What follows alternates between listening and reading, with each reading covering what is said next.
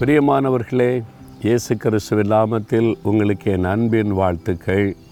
இங்கே ஒரு அழகான செடி இருக்கிற அப்படின்னு பார்க்குறீங்களா? ஒலிவ மரம். இஸ்ரேல் தேசத்தில் பார்ப்பீங்கள, வாக்குத்தத்த தேசம். இங்கே நிறைய ஒலிவ மரங்கள் இருக்குது. எல்லாம் வாக்குத்தத்த தேசத்திலிருந்து கொண்டு வரப்பட்டது.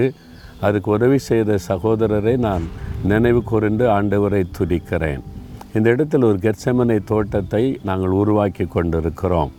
ஒலிவ மரங்களை வைத்து இப்போ ஓரளவுக்கு பெருசாக வளர்ந்துட்டு, அப்போ கெத்செமனை தோட்டத்தில் இயேசு ஜெபித்த மாதிரி நாம் ஆத்துமாக்களுக்காக திறப்பிலை நின்று அழுது புலம்பி ஜெபிப்பதற்கு ஏற்ற ஒரு சூழ்நிலை இங்கே உருவாக்கி கொண்டிருக்கிறோம். சீக்கிரத்தில் இதை பிரதிஷ்டை பண்ணி திறக்க போகிறோம்.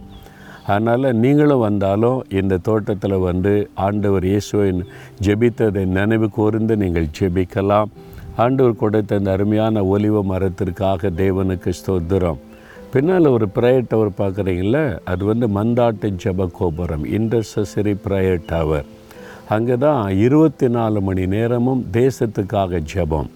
இந்தியா ரட்சிக்கப்படணும், இந்திய மக்கள் ரட்சிக்கப்படணும், எழுப்புதல் உண்டாகணும்னு 24 மணி நேரமும் அங்கே ஜபம் நடந்து கொண்டே இருக்கிறது. அதுக்கு தான் இந்த ப்ரேயர் டவர். சரியா?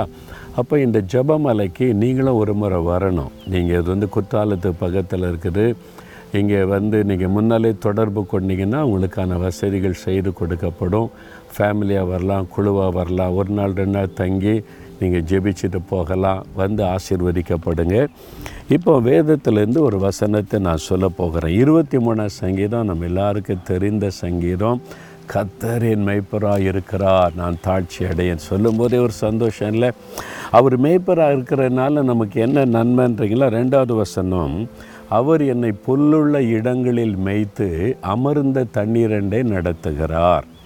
அதான் இயேசு கிறிஸ்து நமக்கு நல்ல மேய்ப்பனாக இருக்கிறதுனால சிலர் அதனால் இயேசு ஆடு மேய்ச்சிக்கிட்டு அலையிறான்னு நினைப்பாங்க. இல்லை, நம்மை ஆடுகளாகவும் அவரை மேய்ப்பனாகவும் நமக்கு அவர் சொல்லி இருக்கிறார். ஒரு மேய்ப்பனுக்கும் ஆட்டுக்குள்ள ஒரு உறவு. நீ யோசிச்சு பாருங்களேன், அந்த ஆடுகளை வந்து பாதுகாப்பான இடத்துல மேய்ப்பன் வச்சுருப்பான். ஒவ்வொரு நாள் அதுக்கு ஆகாரம் வேணும்ல, புல்லுள்ள இடங்களில் மேய்க்கப்படணும், தண்ணீர் இதெல்லாம் வேணும்ல அதுக்கு. இப்போ ஒரு 500 ஆடு இருக்குன்னு வைங்களேன். அந்த ஆடு பார்க்குது, இவ்வளோ பேருக்கு ஆகாரத்துக்கு என்ன பண்ணுறது, இன்றைக்கி நம்ம சாப்பாட்டுக்கு என்ன பண்ணுவோம், தாக எடுத்த தண்ணிக்கு என்ன பண்ணுவோம் அப்படின்னு எந்த ஆடாவது கவலைப்படுமா? யோசிங்க. நம்ம தான் கவலைப்படுறோம்ல. மனுஷன் வந்து சாப்பாட்டுக்கு என்ன பண்ண, உடைக்கு என்ன பண்ண, நிறைய காரியத்தை கவலை. இந்த ஆடு எதை குறித்து அது கவலைப்படுமா? இன்றைக்கி எங்கே போய் நம்ம சாப்பிட்றது, புல் மேய்கிறது, எங்கே போய் தண்ணி குடிக்கிறது அப்படின்னு கவலைப்படுமா? இல்லை. ஏன்னா அந்த ஆட்டுக்கு தெரியும், எனக்கு ஒரு மேய்ப்பன் இருக்கிறார், எனக்கு கொஞ்சம் நேரத்தில் வருவார், என்னை கூட்டிகிட்டு போவார், புல்லுள்ள இடங்களில் மேய பண்ணுவார், அமர்ந்த தண்ணீர் அண்டை, கலங்கின தண்ணீர் இல்லை, சுத்தமான அவர் அமர்ந்த தண்ணீர் அண்டையில் என்னை நடத்துவார். அதனால் என் தேவை குறித்து எனக்கு கவலை இல்லை. அப்போ திடீர்னு மிருகம் வந்துட்டா, ஒரு கரடி வந்துட்டு, சிங்கம் வந்துட்டு தாக்கிட்டு, ஓநாய் வந்துட்டு, நான் என்ன பண்ணுறது? பாதுகாக்கிறதுக்கு மேய்ப்பன் இருக்கிறார். அந்த ஆடுகள் மேய்ப்பனையே சார்ந்து சந்தோஷமாய் வாழும். நாமும் அப்படி ஆண்டவரை சார்ந்து வாழணும் என்பதற்குத்தான் தேவன் அதை நமக்கு சொல்லி கொடுத்திருக்கிறார். அதனால் நீங்கள் என்ன சொல்லணும்? கர்த்தர் என் மேய்ப்பர், அவர் எனக்கு நல்ல மேய்ப்பனாக இருக்கிறதுனால எனக்கு எந்த கவலையும் இல்லை, பயமும் இல்லை. அவர் எல்லாம் பார்த்து கொள்ளுவார்.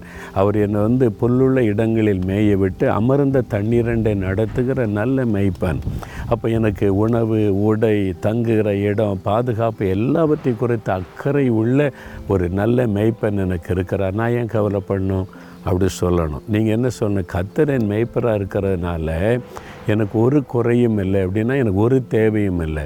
தேவை இல்லாமல் எப்படி இருக்க முடியும்? தேவை இருக்குது, அது அவர் பார்த்துக்குவார். அதனால் எனக்கு தேவையில்லை, அது அவருக்கு தெரியும், அவர் பார்த்து கொள்வார். உங்களுக்கு வேலை தேவைன்னு தெரியும், வருமான தேவைன்னு அவருக்கு தெரியும், ஒரு வீடு தேவைன்னு தெரியும், அவர் பார்த்து கொள்வார். அவர் உதவி, அவரை சார்ந்து அவரை பின்பற்றி நடக்க பழகி கொள்ளுங்கள். அந்த ஆடுகள் மேய்ப்பனை பின் செல்லுகிறது அப்படின்னு யோவான் 10ஆம் அதிகாரத்தில் இயேசு சொல்கிறார்.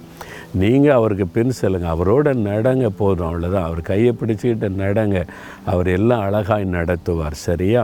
இப்போ ஜெபிக்கலாமா? நான் உங்களுடைய ஆடாக இருக்கிறேன், நீங்கள் எனக்கு மேய்ப்பனாக இருக்கிறீங்க, உங்களை பின்பற்றி வருவேன், நீங்கள் எல்லாம் பார்த்து கொள்வீங்கன்னு ஸ்தோத்திரத்தோடு சொல்கிறீங்களா? தகப்பனை, எங்களுக்கு நல்ல மேய்ப்பனாக நீர் இருக்கிறதற்காய் ஸ்தோத்திரம். உம்முடைய மந்தையின் ஆடாக என்னை வைத்திருக்கிறதற்காய் நன்றி.